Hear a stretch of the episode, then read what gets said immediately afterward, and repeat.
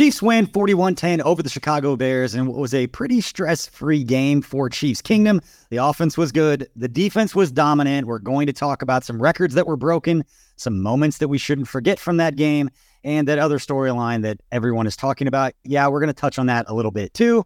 Right now, it's time for 10 things.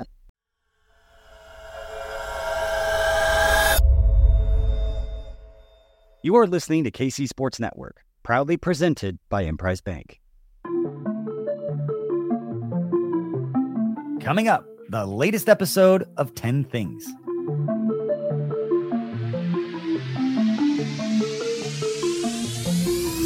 Hello, good people, and welcome to 10 Things here on KC Sports Network. I'm BJ Kissel, hanging out with Hayley Lewis. Hayley, it's been 12 hours again since I saw you last. How's it going? Life is good. Lots has happened. Uh, lots of storylines. Lots to do. Uh, pick apart here. Yeah, this is going to be a fun show. It's always fun coming after a win, but it's also nice when your offense is dominant, your defense Mhm. is dominant, and there's obviously a lot to talk through with this game. But before we get into the 10 things that stood out to us from the Chiefs win over the Bears, I want to thank our sponsor, Mission Taco Joint. Now, with three locations in Kansas City, including the new one at Park Place out in Leawood, they're over in Town Center. Mission Taco was generous enough to help support our Feed It Forward program. We actually did our first delivery last week. We put some pictures out on social and shout out to Mission Taco Joint for making that a smooth process and something that we will do every month with them going forward in a partnership with Hope Faith Ministries and the homeless shelter downtown. And so if you are interested in helping or supporting that program in some way, please reach out to us and know that you can also get 10% off of your meal on Tuesdays at any of the Mission Tacos in Kansas City by just mentioning KCSN. So we appreciate their support and go grab some tacos on Tuesday. Uh, you will not be disappointed with what you get there. And we've got uh, some more news coming out tomorrow. Got to cross some T's and dot some I's before we announce, but uh, be on the lookout for some new news uh, tomorrow regarding our partnership with Mission Taco and Holladay Distillery. Got some fun stuff there. But Hayley, you ready to get into these 10 things? Bourbon, tacos, football. Yep. Urban Tacos Football. I guess it's a good time. Before we get into 10 things, we talk Oh, I didn't wait, mean to line that up. Oh, that can work perfectly. We got these amazing shirts. Thanks to our friends over They are cute. at Holladay Distillery. For anybody watching on YouTube, I'm sorry if you're just listening to the podcast. You have to get on social, but Be new cute. shirts. I love bourbon and football. If you're interested in one of these shirts, we're going to give we'll give a couple of these away. Uh, let us know in the comment section on YouTube or leave us a review on Apple or Spotify podcasts. And we're going to grab a couple that we like. Uh, let us know what your favorite takeaway or your favorite 10 thing, or if we missed one, whatever you think. Uh, the most creative, the best one. Uh, we will pick a couple of those and uh, send you one of these shirts. Shirts are awesome. They say, I love bourbon and football. if you see a couple girl walking down the street in a shirt that says "I love bourbon and football," you wife her. I, you're already wifed, but Yeah, like to but the to the singles out I there. would go give them a high five or something because if they're wearing one of our shirts, I'd be very excited. Um, but yeah, it's it's That's wife material right there. love you, Megan. All right, all right. Let's get into the ten things.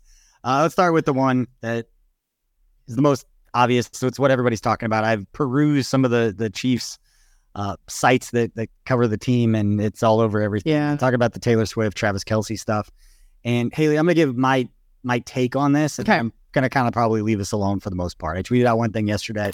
Um, so somebody's from Kansas City who's born and raised here, like it's really cool and really special that the biggest star on the planet. And I, Yeah. I saw some some conversations on social media um, about like, is there anybody in the world more famous than Taylor Swift? Maybe Beyonce.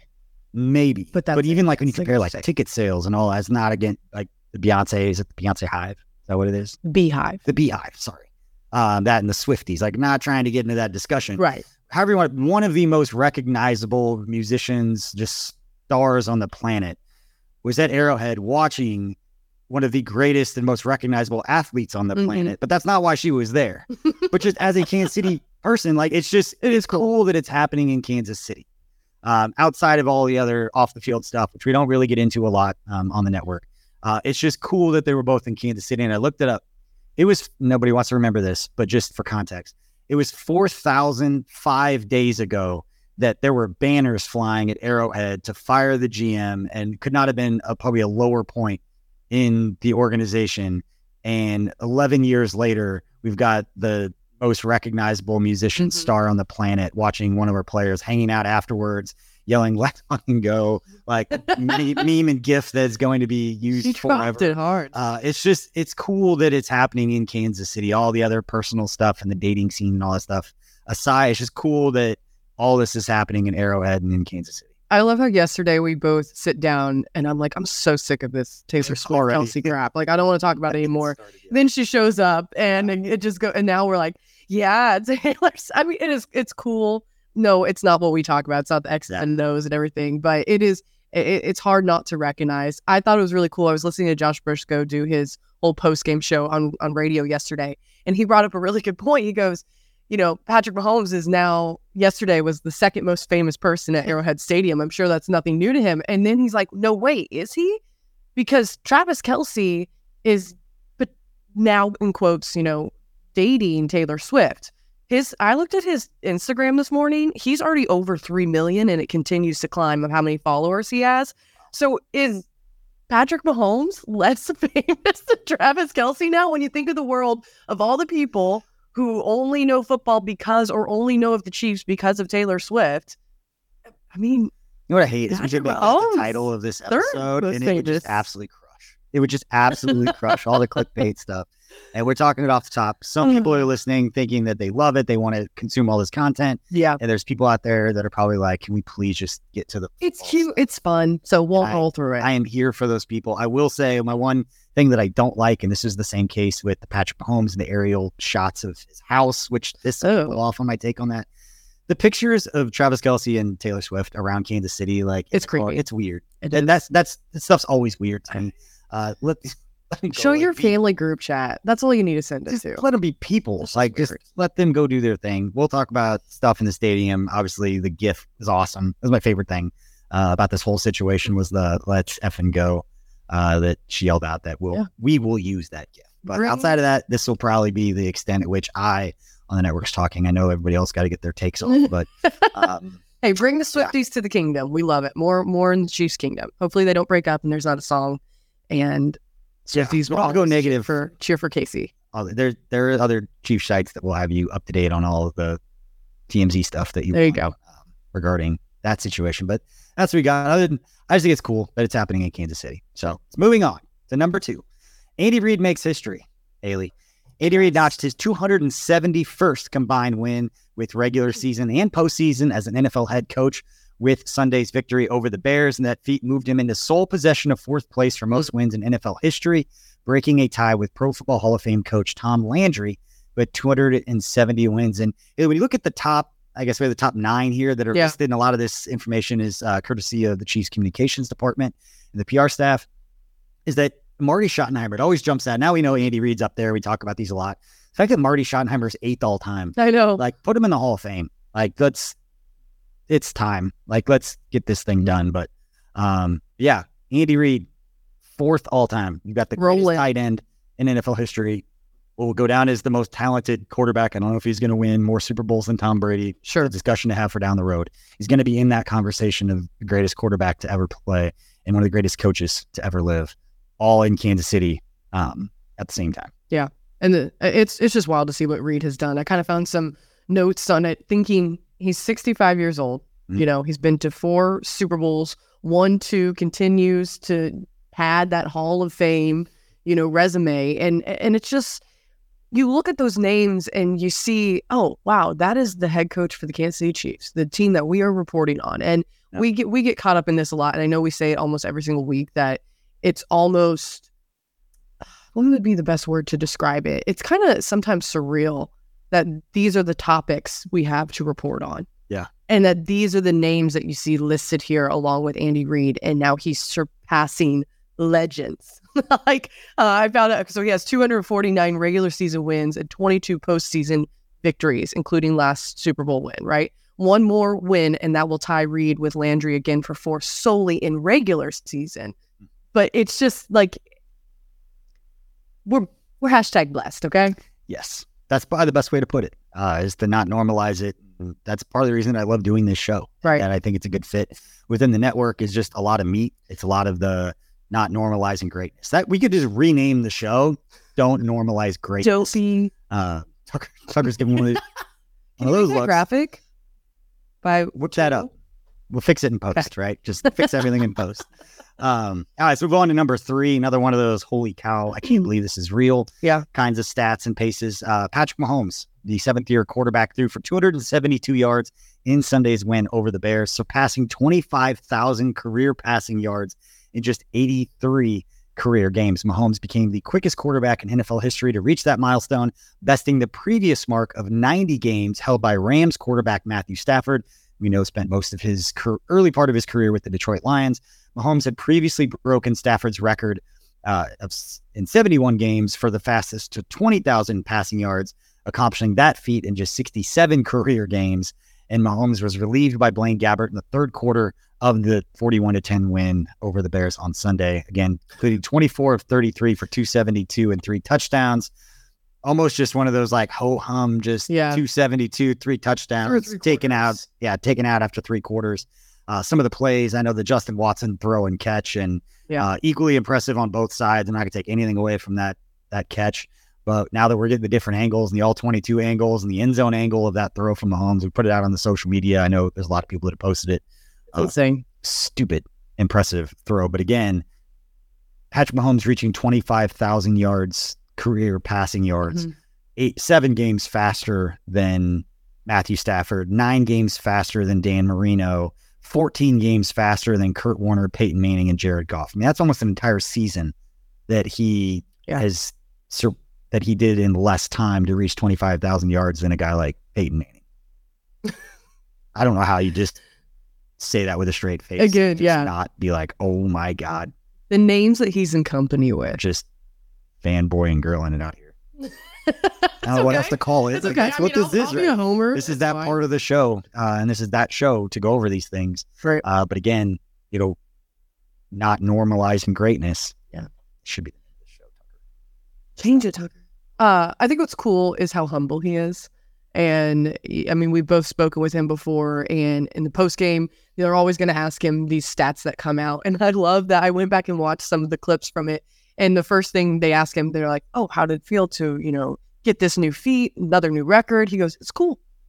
Yeah. like uh, uh, just like that, it's cool. And then he goes on to say, "You know, I don't think about that stuff." And he's probably one of the only athletes that I actually believe when he says that because Yeah. he has too many other things to focus on and think about. and he goes, I don't think about that stuff. It's a tremendous honor. But the cool thing is that he immediately started referencing it would not be happening if it weren't for the organization that I'm a part of, if I did not have Travis Kelce, if I didn't have, you know, guys like Tyreek Hill in the past, if I didn't have Coach Andy Reid. Yeah. Like there all these things need to happen in this perfect storm. Now that does not discredit how phenomenal he would have been for another organization as well. But he immediately puts it off on his teammates for being able to get there. And I just that's that's why he's the leader of this locker room. Uh, it's it was a lot more recent for you uh, being around them and being. I mean, it's been almost what four seasons, three three years uh, that I was around him. But I think that I remember is just just a normal dude. Yeah. um, and didn't let any of the success. And that was the great thing about, you know, back then, the credit was all about Alex Smith yeah. and then what he got. And That's true. It, Yeah. I don't think any Chiefs fan should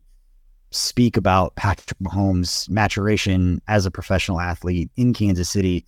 Alex Smith absolutely has to be mentioned uh, Mhm. when talking about at least the beginning of his career, uh, about what that meant to him and what that redshirt year meant to him. And we'll never know what would have happened if he got out there and played. But you ask him, and when he's been asked about it, I don't think he, I think he's admitted that what we saw in year two from him going out throwing 5,000 yards and 50 touchdowns, that wouldn't have been the case the year before. yeah, he needed that time uh, to get better. Still would have been good. We don't know how that would have worked out, but um, yeah, shout out Alex Smith. And side note, everything that he's going on, keep Alex Smith and his family uh, in your thoughts and prayers. And if you don't know it, look it. I don't want to say the wrong thing, but look it up uh, and keep him in your thoughts. So um, let's move on to number four. Okay. Go All on right. other side of the ball. Yes. All right. So this is this is This is good enough. This is a couple of stats courtesy of Next Gen Stats on Twitter. First one about Chiefs defense. George Karlaftis generated a career high six pressures on just 20 pass rushes, a 30% pressure rate.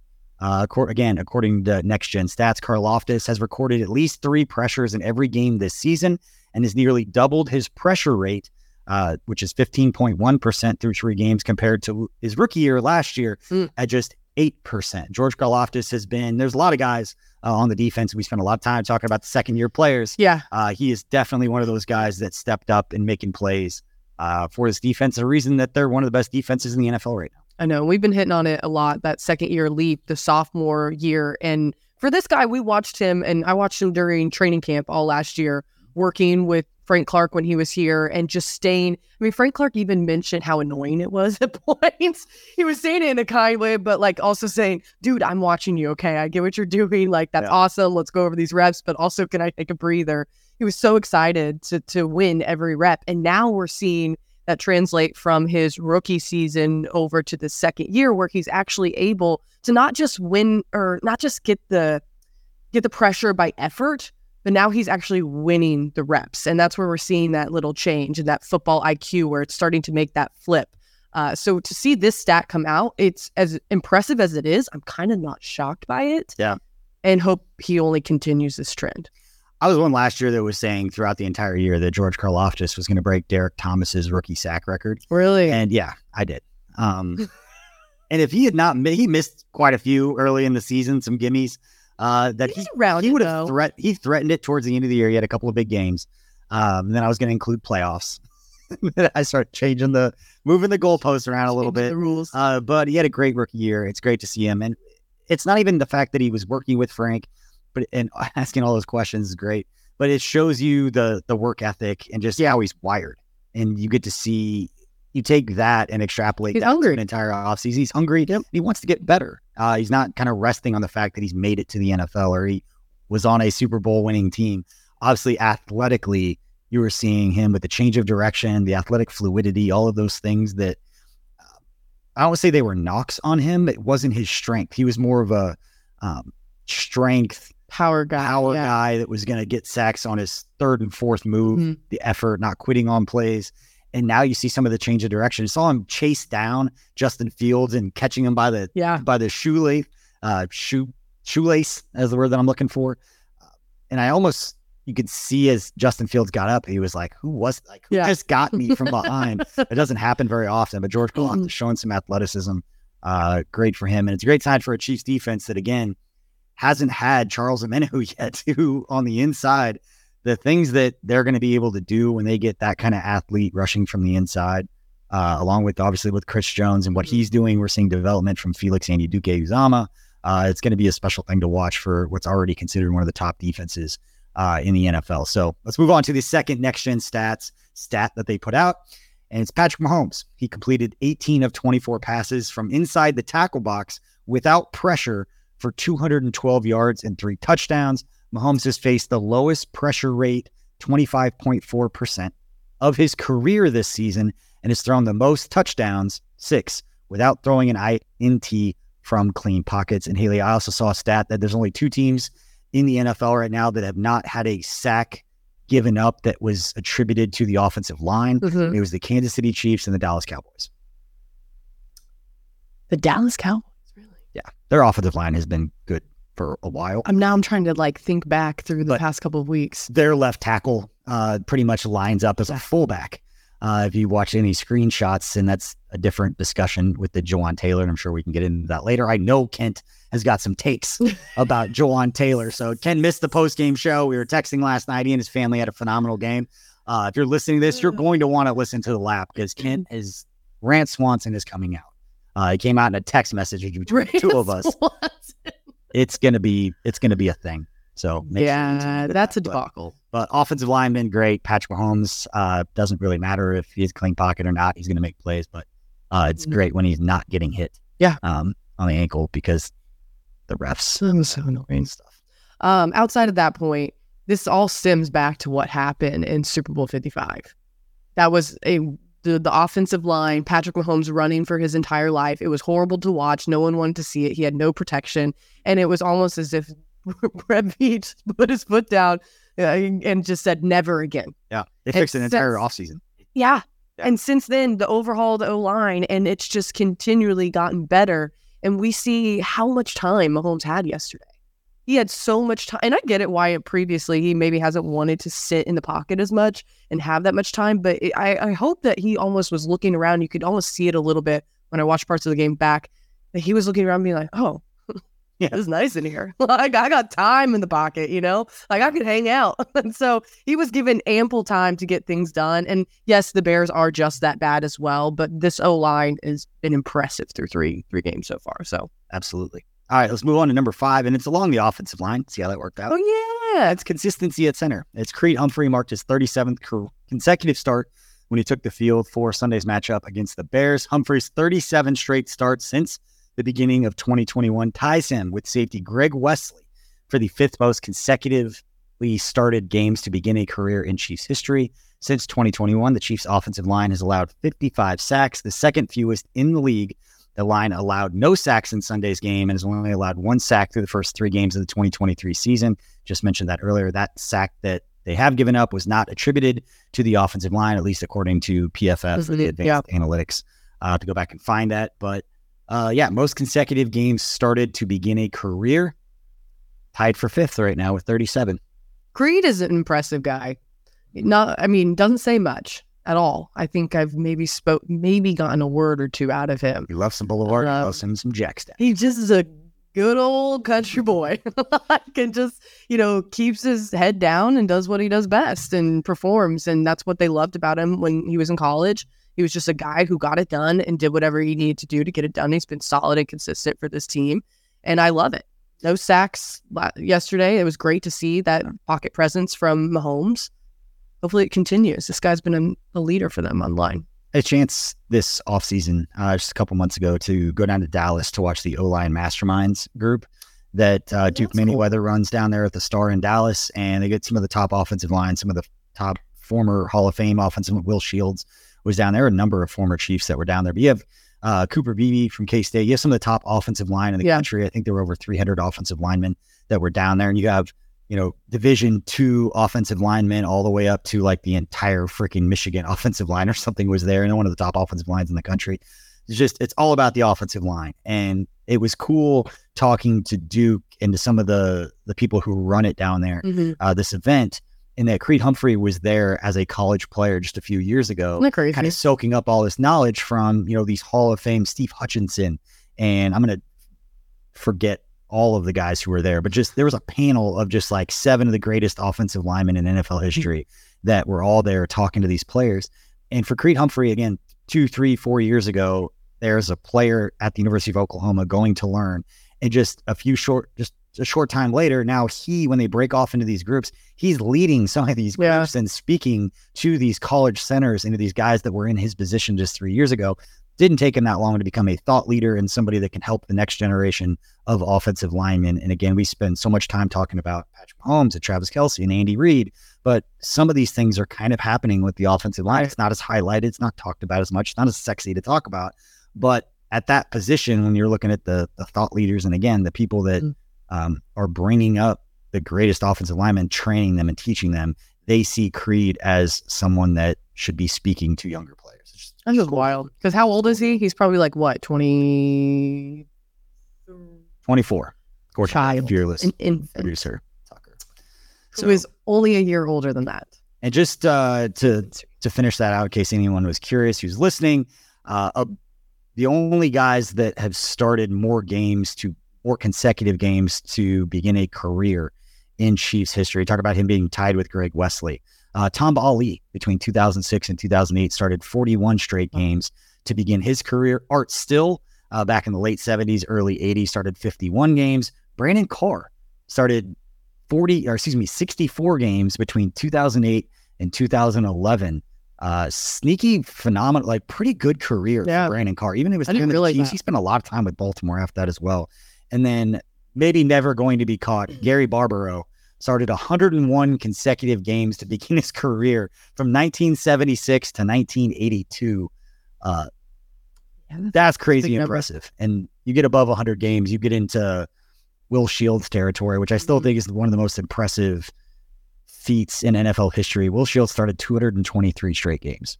The only game in his career he did not start was the first game of his career. He came in in the second quarter against the Bucks when Dave Szott hurt his like ankle. You see him coming off. Will Shields went in and start and then never didn't start again until he retired. Unbelievable um, nugget there. I like that one. I like the Nuggets. The Nuggets, the O line. All right. We're going to take a So- break and we'll get the the next five things, the final five things that stood out to us from the Chiefs win over the Bears right after this. Thanks for listening to KC Sports Network. Make sure you download our new app. Find it on the App Store or Google Play. Just search KC Sports Network. With the busy fall season already in swing, you might be looking for wholesome, convenient meals for jam packed days.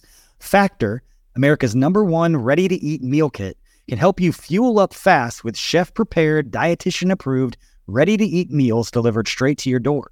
You'll save time, eat well, and stay on track with your healthy lifestyle. Need an extra boost to support your wellness goals and feel your best as you tackle a busy autumn? Try Protein Plus meals with 30 grams of protein or more per serving. Round out your meal and replenish your snack supply with an assortment of 45 plus add ons, including breakfast items like our delicious apple cinnamon pancakes, bacon and cheddar egg bites, and potato, bacon, and egg breakfast skillet. Or for an easy wellness boost, try refreshing beverage options like cold pressed juices, shakes, and smoothies. Head to factormeals.com slash KCSN50 and use code KCSN50 to get 50% off. That's right, 50% off by using code KCSN50 at factormeals.com slash KCSN50 to get 50% off. Fellas, are you running into some stubble trouble? Are you dreaming of that clean shaven look but hate going through the hassle of a wet shave every other day? I know you are. That's why we've partnered with Manscaped, the brand for below the waist, and it's coming to save that beautiful face. Yes, sir, Manscaped now has beard products and is going a step further with the launch of their brand new Handyman electric face shaver. It's designed to give your face that smooth and chiseled finish without the mess of a traditional shave. Make sure to join the 9 million men worldwide who trust Manscaped with our exclusive offer. Head over to manscaped.com and use code KCSN for 20% off and free shipping. Your face is the first thing people see when you walk through the door. Give them something to look at with the Manscaped Handyman. For me, being able to shave up to three days' growth without the mess of traditional shaving is priceless. The Beard Hedger is a high tech piece of art in a travel sized package with a long lasting battery, universal charging, and a strong motor. Trust me, gents, you can't go wrong with any of these options. Get 20% off and free shipping with the code KCSN at manscaped.com. That's 20% off with free shipping at manscaped.com and use code KCSN. Hit the refresh button with the handyman. It's more fun to be there for live Kansas City Chiefs football. And when you need tickets, Ticketmaster's got you covered. As the official marketplace of the Kansas City Chiefs and the NFL, Ticketmaster gives you more ways to find your perfect seat. Their interactive seat map gives you 360 degree previews of your section to make sure you have the best view of those pivotal plays. And if your plans change, Ticketmaster gives you more flexibility to sell or transfer your tickets. Plus, mobile tickets make getting in on game day a breeze. And you can even customize your Ticketmaster app to rep your team's colors. Find tickets today at Ticketmaster.com slash Chiefs. All right, welcome back to 10 Things. BJ Kissel hanging out with Hayley Lewis, talking about some tacos. Thanks to our presenting sponsor of this show, Mission Taco Joint. Make sure to check out and get your Taco Tuesdays and mention KCSN for 10% off. But we're at number six on the 10 things that stood out to us about the Chiefs win over the Bears. Hayley, what do we got for number six? Good old Jerick McKinnon, Mm. guy that had a lot of promise last year and older guy on the team. Everyone wanted to see him back. They get his contract signed. He's back here in KC. Had one hell of a December last year. and then here he goes, scores his first touchdown of the season to open the day. His six yard touchdown catch from Patrick Mahomes capped off a six play, 59 yard drive. Later in the second half, he found the end zone again for a second time. Three yard pass from Mahomes. Finishing touch was an 11 play, 88 yard, giving Kansas City a 21 0 lead. His third game with multiple receiving touchdowns since he joined the Chiefs in 2021. He is a running back. Uh, and now he owns 11 receiving touchdowns since joining the Chiefs. That's the fourth most by any running back in history, above Kareem Hunt. Wow. He's coming in fourth all time. So Jamaal Charles. Wow. He's got a ways to chase him. Yes. Yes. But still, it is He's been interesting. here three years. Jamaal was here nine years. It, it does change things. That, that that that that does matter. But you know, Yeah. Jerick's still older guy. He's 31. And to be able to do what he's doing on the field, um, and also he's a guy who, like I mentioned, I know I keep going back last year because we've only had like three games to talk about this For sure. so far. but he did such an exceptional job when the Chiefs really needed that run presence. Yeah. Him and Pacheco coming together, just kind of making that one-two punch. Uh, it it was phenomenal. And then today, or, or excuse me, yesterday, to see the two of them also do that again together. Jerick, Jerick's a guy He's a who perfect fit. he is. He's a perfect fit Throws right in. I think that's the best way to say it. we talked about it on the post game show that you know he hadn't got he had five touches in the first two games, which is very unlike what we Yeah. come to expect from Jerick McKinnon coming into the season. Whereas last year he averaged seven and a half touches a game over the course of the entire season. So five touches within the first two weeks.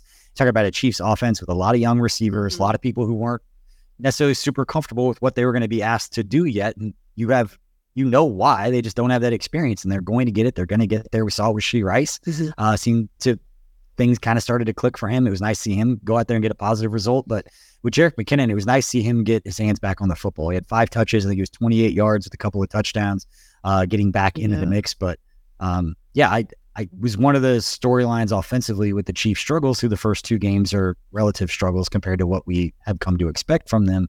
Was it was just a little surprising that Jerick McKinnon wasn't more involved for as many new faces and especially new receivers that were going to be out there for Patrick Mahomes that he wasn't utilized more early.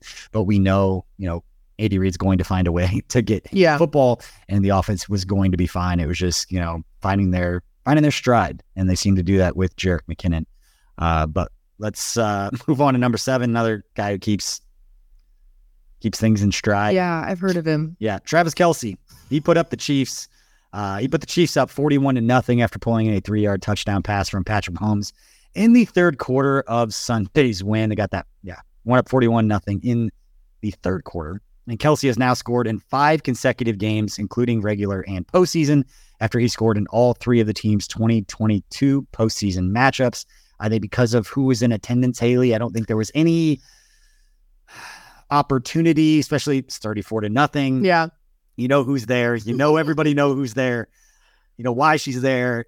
The ball was going to go to Kelce. I think they tried to Yeah. go to him a little bit earlier, and it was just one of those plays where it's like you drop the play, and it's like I'm just gonna we're gonna Huh, do yeah. what we what's designed, and then you scramble a little bit. I'm gonna go to the open spot and throw it to me. I'm gonna catch a touchdown, but uh, he's notched a touchdown in each of the other two games this season, and he finished the day as the team's leading receiver with seven catches for 69 yards with the one touchdown. Kelce now has 71 career touchdown receptions to rank second in franchise history and 74 total touchdowns for his career, ranking as the third most in franchise history. It's I think we were literally talking about it just last week how we were reading off Patrick Mahomes' new record and we rolled right into a Kelce new record. And it was just saying, think I said something along the lines of it is wild as much as we talk about Patrick Mahomes getting a new record, it's like Kelce's getting a new one every single week as well. That's the type of conversation that he's in.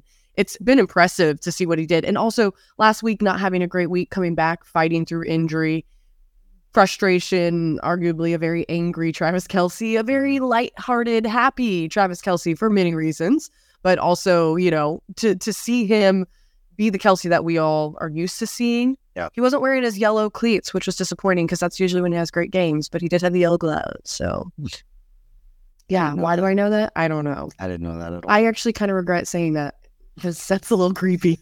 not taking that out though. Not taking that. Tucker, you can cut that.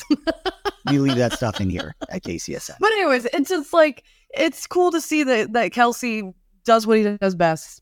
Yeah. gets right into it. Yeah, the Bears suck, but I mean, It's, it's cool that he's two, Kelce's still Kelce. two touchdowns shy of tying Tony Gonzalez for the second most uh, in Oh, his career really? in Oh, Chiefs history, and five shy of tying Tony Gonzalez for the most i- receiving touchdowns in Chiefs history. It'll be great for a player who sees Kansas City as the reason that uh, he's got the career that he does, Yeah, uh, being at the top of those lists.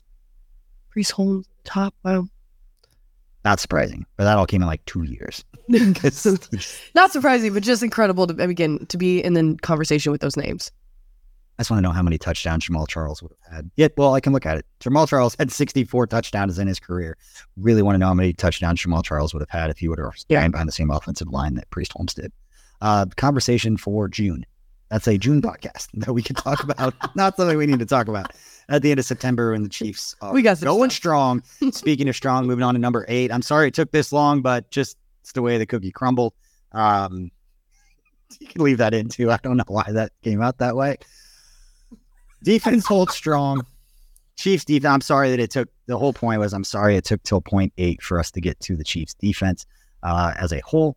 But Chiefs defense was uh, stout on Sunday, holding the Bears to just four of 12 on third down and one of two on both fourth downs and inside the red zone. We know from a week prior against the Jags, the reason the Mhm. Chiefs won that game, holding the Jags to 0 for 3 inside the red zone. But the Chiefs quieted the Bears passing game, holding Justin Fields and the Chicago offense to just 87 passing yards and 116 rushing yards for a total of 203 net offensive yards.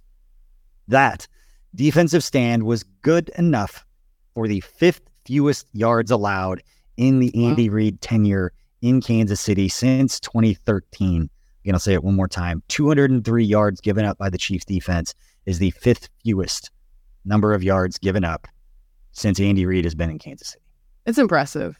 It's impressive to see what they've been doing. It started all back in what 2019 when they overhauled everything, brought in Spagnuolo, and here's what we've continued to see: not only Spags, but the personnel that they brought in, and it's finally starting to really roll together. And we talked about this last night on the post game show. I don't think we've through three weeks spoken so highly of the Chiefs' defense. It's always the conversation of oh, it's going to work out. It's all going to be fine. Week seven, week eight, like that's when things are going to get rolling. Don't worry now. Coach Spag's always saying, like, I'm not even going to look at stats until then. Don't Yeah. worry about it.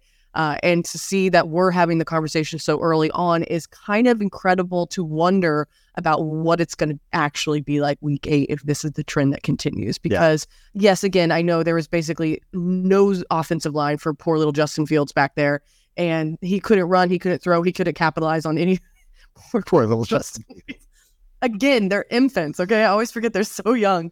But the thing is, it's um, it's just it's it's interesting to see how different the shift in conversation is about the defense and how good the potential of this defense is. Yeah, I think we're all guilty of it too. And that the way you talk about the Chiefs defense, it had in the past it had always been in context of the defense needs to be good enough to just, Just get hold- by, yeah, just yeah, hold them, or Just get yeah, yeah, Chiefs back on the field. They're going to create some turnovers because teams are trying to keep up with the Chiefs. So they're going to Yeah. the ball a lot, or they're going to try, you know, not to go out of bounds. They're going to try to get those extra yards because they know, or they're going to go for it on fourth down, or they're going to go like be really aggressive because they know they have to steal possessions, or they can't just go Yeah. possession for possession and try and and feel like that's a, a winning strategy to beat the Chiefs. But now the Chiefs defense is dominant as a standalone outside of what the offense Yeah, is able to do, which is a really scary thing. And I know we've already talked about it probably a couple times here that the defense doing what it's doing without Charles Omenihu. I was as big on Charles Omenihu in that signing. I know I've praised Drew Tranquill in that signing a lot,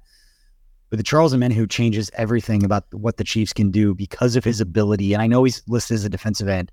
I only think of Charles Omenihu on what he can do lined up inside in passing situations where Chris is on the outside and the stunts and the twists that they're going to be able to do with Charles Omenihu going from like a B gap to like a backside B gap on a stunt. And I know it's nerdy football stuff and I understand it enough to be able to visualize what I just said. I'm not going to pretend to know everything about everything, but I've watched enough highlights of that dude of what he can do athletically and the pressure he an offensive Yep, line Yep. that Steve Spagnuolo is going to have a field day. When you add in George Karlaftis' development, what Felix Anudike-Uzomah is going to be as he gets some more experience, and even Leo Chenal uh, with what he's doing as like a rush Sam off ball linebacker and his development and athleticism coming out. It's it's exciting now, but there's even reason to feel like it's going to get better as soon as that. I think it's a six game suspension Yes. for Charles Omenihu. Um, as soon as he's back out on that field, it, it could go up another notch. But before, sorry, I cut you off real quick. In case anybody's listening is curious, what the other four games that fewer allowed, fewer yards were allowed by a Chiefs defense under Andy Reid's uh, time in Kansas City.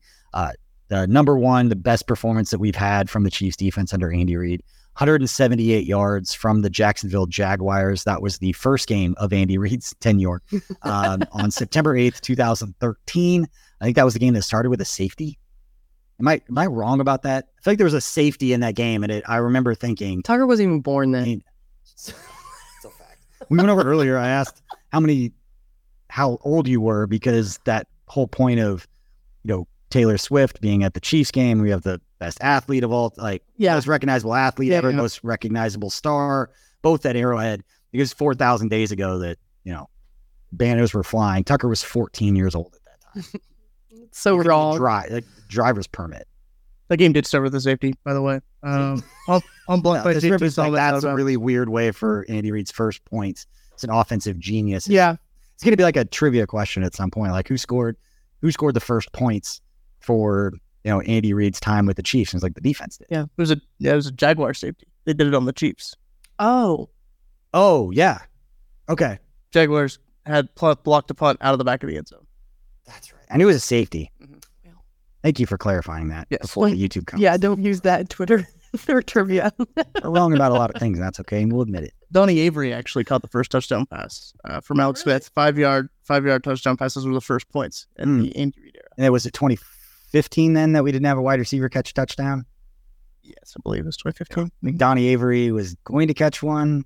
He stepped out of bounds, or it was AJ Jenkins. One of them like had a touchdown. He stepped out of bounds. It was- come a long ways. yeah. Let's not go back to that time. Yeah. Uh, okay. And then the second fewest yards, the Los Angeles Rams. Uh, that was on November 27th, 2022. Not to be confused with the shootout that had like the most yards. It was also against the Rams. Uh, third, uh, St. Louis Rams. That was on October 26th, 2014.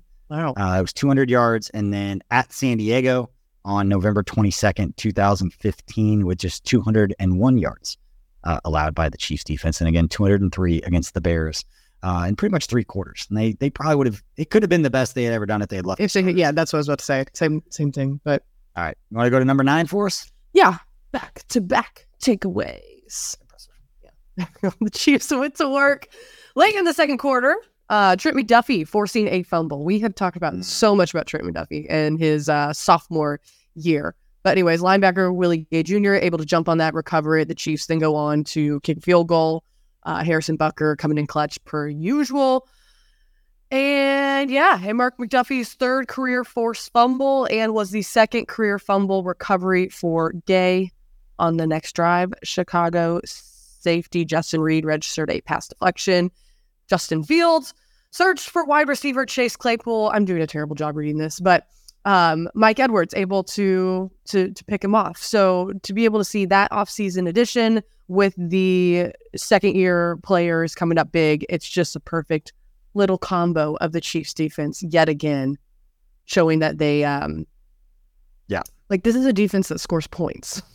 Like, Yes. They you are know, we saw flashes of that in the Super Bowl. making plays. And we've talked about Trent McDuffie, and he's just not blossoming into a, a solid starter. He's going to blossom into a star uh, in this league. His ability to get his hands on the football, take it away. He's already shown that he can come up and tackle. They're not going to play cornerback for Steve Spagnuolo if you can't come up and make tackles, but we've seen it. We saw it against the Bears uh, a handful of times where he's coming up making physical tackles. Uh, and yeah, uh, Justin Reid deflecting the pass from Justin Mhm. Fields it was intended for Claypool, and Mike Edwards coming up with the sa- the interception. Mike Edwards, another one of those players. Yep. That those are the kinds of signings with. Again, he spent four years. I believe it was four years with the Tampa Bay Buccaneers before coming over.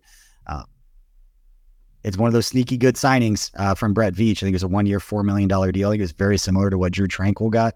And we talk about the the Patrick Mahomes and the Travis Kelces and and all of those. And I hadn't put this in my head till right now, and I apologize if it's a terrible um, comparison. But ta- we were talking before Mm. about Colorado, Oregon, Yeah. and then like you know, Deion is going to get Colorado there Yeah, at some and it's wonderful what he's doing. Yeah, yeah, and I promise there's a point to this. Uh, I'll bring it back around. But like, they have got absolute. St- Shedeur, Shedeur Sanders is a star. Yeah. Travis Hunter is a star. Dylan Edwards is going to be a star.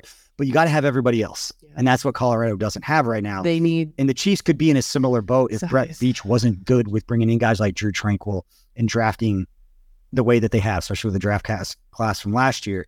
Is that the Chiefs could very well be a Colorado type if they weren't good at adding talent all over the place. They didn't Yeah. draft well, if they didn't make good moves in free agency and not just writing blank checks to everybody. Yeah. Um, but you got to a good. up You got to bolster roster. everything yeah, else in has between to be good. stars. And you and I talked about this uh, regarding the Colorado Oregon, and not that we were rooting against Colorado. And I want to make sure I articulate this Yeah. correctly. So we were not rooting against Colorado, but both of us are so team oriented for the way that we grew up and the way that we yeah, view sports in general, and that it takes an entire team to be successful. sure. And Oregon was about an entire team of like players on the same page. And Colorado, they just haven't had time to get there. No, they have absolutely they don't have the personnel yet. but they don't have the entire team set Yeah. yet. And I like the message that it takes the entire team being on the same page with the players of the same caliber in order for them to get across the finish line. You can't just take four stars and then just a bunch of other guys and make it work. That being said, do I think that there are going to be five to 10 offensive linemen that are playing for other schools around the country that don't see what's happening in Colorado and say, I'll, bro- I'll Yeah, block for exactly. Sanders, I'll do that." for Dylan Edwards and I'll go Mhm. block for Travis Hunter. It's like, hell, I'll go. I'm at a, I'm a good offensive lineman on an average or below average Division One team. He is going to get five to Yeah. 10 of those guys. He may get 50 dudes that want to and- go be a part of it. And Deion Sanders has said that openly. He's Yeah. like, I know we need size. We need eight to ten more big. He's we need eight to ten more. those 50 to 60 So, offensive yeah. linemen around the country. It makes sense. Transfer portal being what it is, Colorado is going to get there. I'm just saying when it comes to players like Mike Edwards, don't dissuade how important moves and People like that are right Yeah. are on moves like that for Brett Veach and company. He did it again with Drew Tranquill, who I thought played really well uh, in place of, uh, and Matty Lane talked about it on the, Yeah, the post game show. He put it on on Twitter, playing in place of Nick Bolton, the Drew Tranquill. Again, one year, $4 million deal. Yeah. Wasn't going out just writing blank checks to, to get talent here. They went out and found it, and he was, uh, he is in Mike Edwards, another one of those uh, moves that I followed the pay train of thought. I got you. I wove it all I in there. followed it from the Colorado to the Oregon back to the to Chiefs. And it is a Yeah. solid point. You do It- have to the stars have to have a bolstered up roster in between them for things to play out the way that they do. Yeah. And these players are key to what the Chiefs' success is going to look like. And I think you, you and I both agree that it so much of team success has to do with things that team are not, mentality, they're not quantifiable. room, The, the yeah. team has to leadership. be tight. The team has to to get along. They have to root for each other. They have Mm-hmm. to be able to be accountable to one another. You can't just assimilate a bunch of talent and expect them to go out there and win something important. It, Yeah. it takes uh, that next level of stuff, and it's a reason that Andy Reid's as good as he is, and uh, he's had the career that he has, and the people speak about him the way that they do because of the way that he's treated people and the way that he's created that team environment within a professional organization, which isn't the easiest thing in the world to do with as much money and egos and uh, all the stuff flying around. Like makes it that much more impressive. I agree with you. I Alright. agree with you. What Alright, the go- Chiefs got special. Number ten. Yeah. You want to try? I would. Oh, I want another shot. that was mean. I'm sorry. I was like, another shot at this?" Well, I was reading it and I was kind of like, how much am I going to really read of this?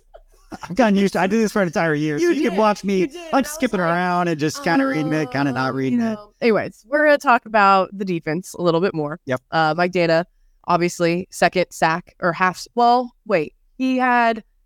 Did they credit him with that first sack of the game? I can't remember. Or did they split it up between?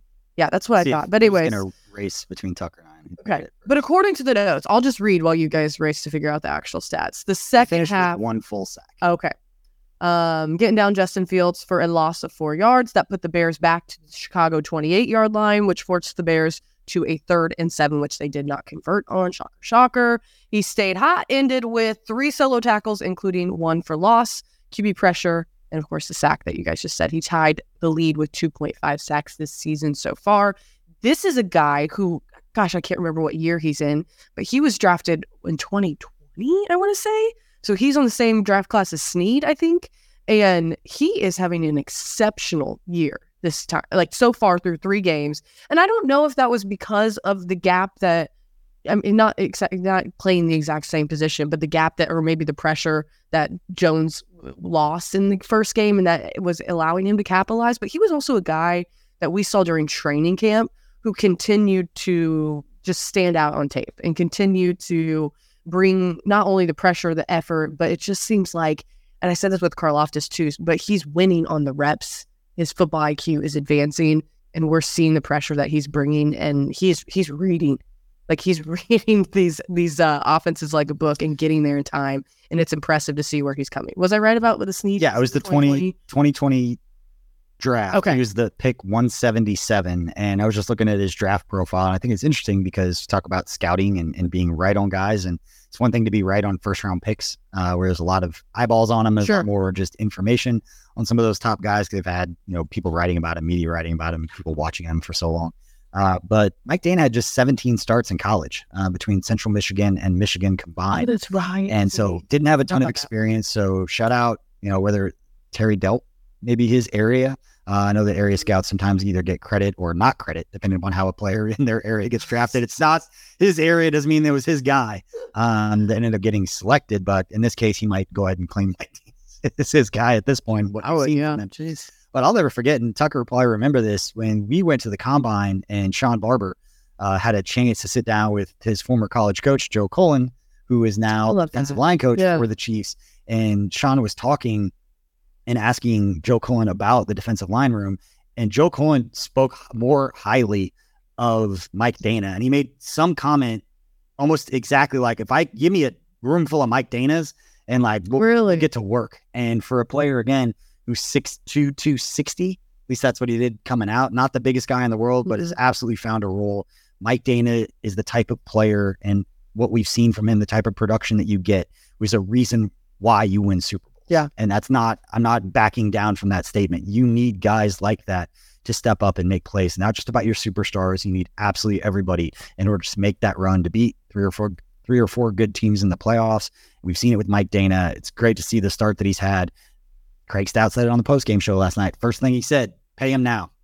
Pay Mike Danna now. yeah, let's not He's start. only going to get more expensive. Yeah, he uh just a guy who has had the it's it's I don't know if it's preparation plus opportunity, you know, the basic coaching statement that has always been thrown out there, but he has come into his own this season and to see what he's been able to do, the pressure that he's brought. Like you said, not the biggest kind of guy. Uh and they weren't I don't think that they weren't not like not big on him in previous seasons, but there wasn't necessarily the need for him to fill. And I think also pairing with the fact that he's finally doing what he does best and seems to be really taking that step up in the defense. It, it seems like the perfect storm for him this season. So more out of him. Hopefully it continues. More out of the defensive line and Yeah. and more out of this secondary. It's just going to be a, an exceptional year for the defense. I'm excited for it. We are going to talk about one more thing. We're going to give a bonus point, Okay, a bonus extra one. Uh, don't make me should have mentioned Chris Jones getting his sack. I think we did. Yeah. Uh, George Karlaftis, Drew Tranquill Yep. got uh, Oh, there on the boy. sack.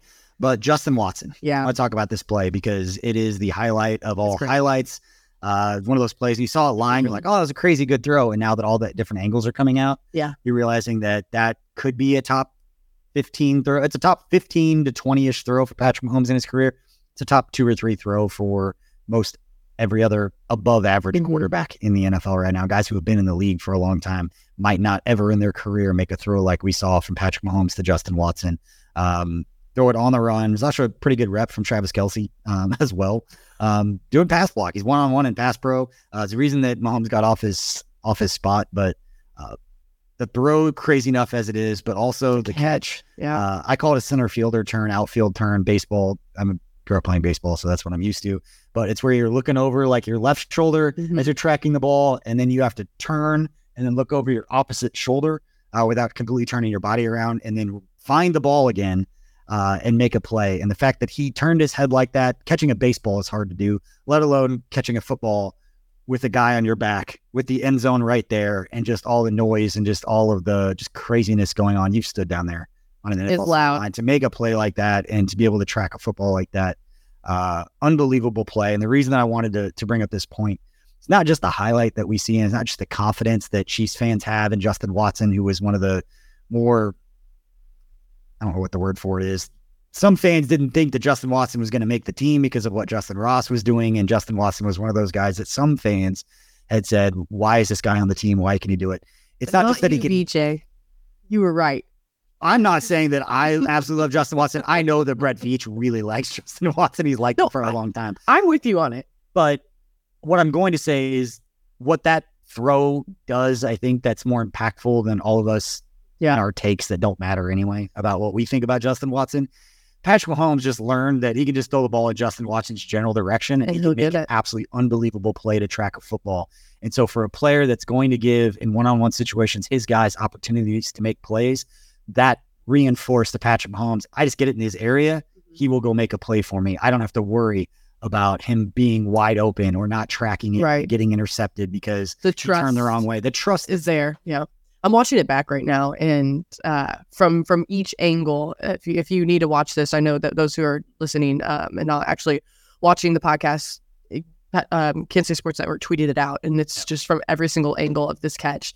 Patrick Mahomes is getting thrown to the ground there's that too. through, throughout the entire throw, and just yeets it up there like a dime, and he just perfectly cradles it and catches it, and and he's you know not clean doing so. He- He's got a man right on him the entire way down, and it's just you see all the Bears on the sideline be like, "No, wasn't a catch," but he had complete control, and it just Yeah. for all those things to perfectly align, uh, you you will never just uh, he's forever going to be underrated, like you guys tweeted. I try to like, the fifteenth time I watched that play. I try to think of it from like a defensive coordinator's point of view. I don't know how you, You got got- better. Honestly, you got pressure. I don't know how they they would categorize that because I like Sure. Kelce did a, a pretty good job one on one, but he got him off his spot, and so like that's Yeah. the way that the coaches always talk. It's like it, pressure, whatever. Just move the quarterback off his spot. Mm-hmm. Bears rush four, got him off his spot. Was throwing on the run, and uh, there was tight coverage everywhere. Yeah. You watch that highlight. There's nobody that's really open, and even when Patrick Mahomes threw that football, he was looking over his inside shoulder because that was not the trajectory of the route that's being run. Patrick Mahomes just threw to an open spot, uh, and Justin Watson went and made the play on it. But um, I don't know if you're a defense coordinator how you watch that play and you're not just like, what the hell?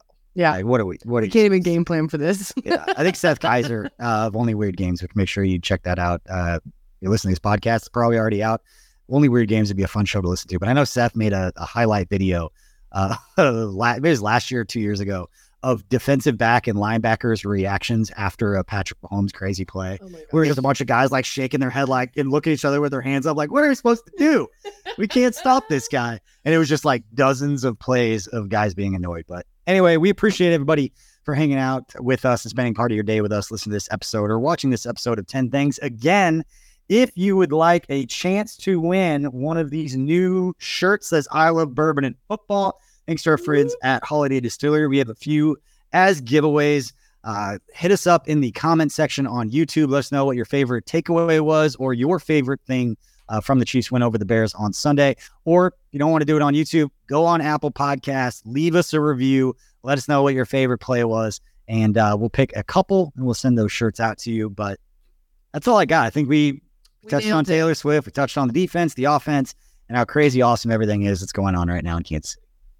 So, Boom. speaking, I'll show you my daughter and I have a handshake. do It's you? pretty it's like the cutest thing ever. but She won't do it in public. What? She's just like, no, there's people around. I get that. Oh, we haven't ended the show yet. Hey, thanks everybody for hanging out. We'll show you that next We'll see you episode. later. I wish you all could see Tucker's face right now. Peace. The headlines remind us daily the world is a dangerous place. The elites in charge say everything's fine, stop noticing. But you know better. And your gut knows that time is short to prepare for a world that is four missed meals away from chaos. My Patriot Supply has helped over 3 million families become more self reliant and is the company Americans trust to prepare. Go to mypatriotsupply.com and secure their best selling three month emergency food kits. Each contain delicious breakfasts, lunches, and dinners, averaging over 2,000 calories per day. Secure at least one food kit for each family member. For a limited time, save $200 plus get free shipping on all their Ready Hour three month emergency food kits. You're not ready if it's not Ready Hour Foods. My Patriot Supply also has solar power generators, water filtration units, biomass stoves, heirloom seeds, and critical survival gear. Shop mypatriotsupply.com today. mypatriotsupply.com.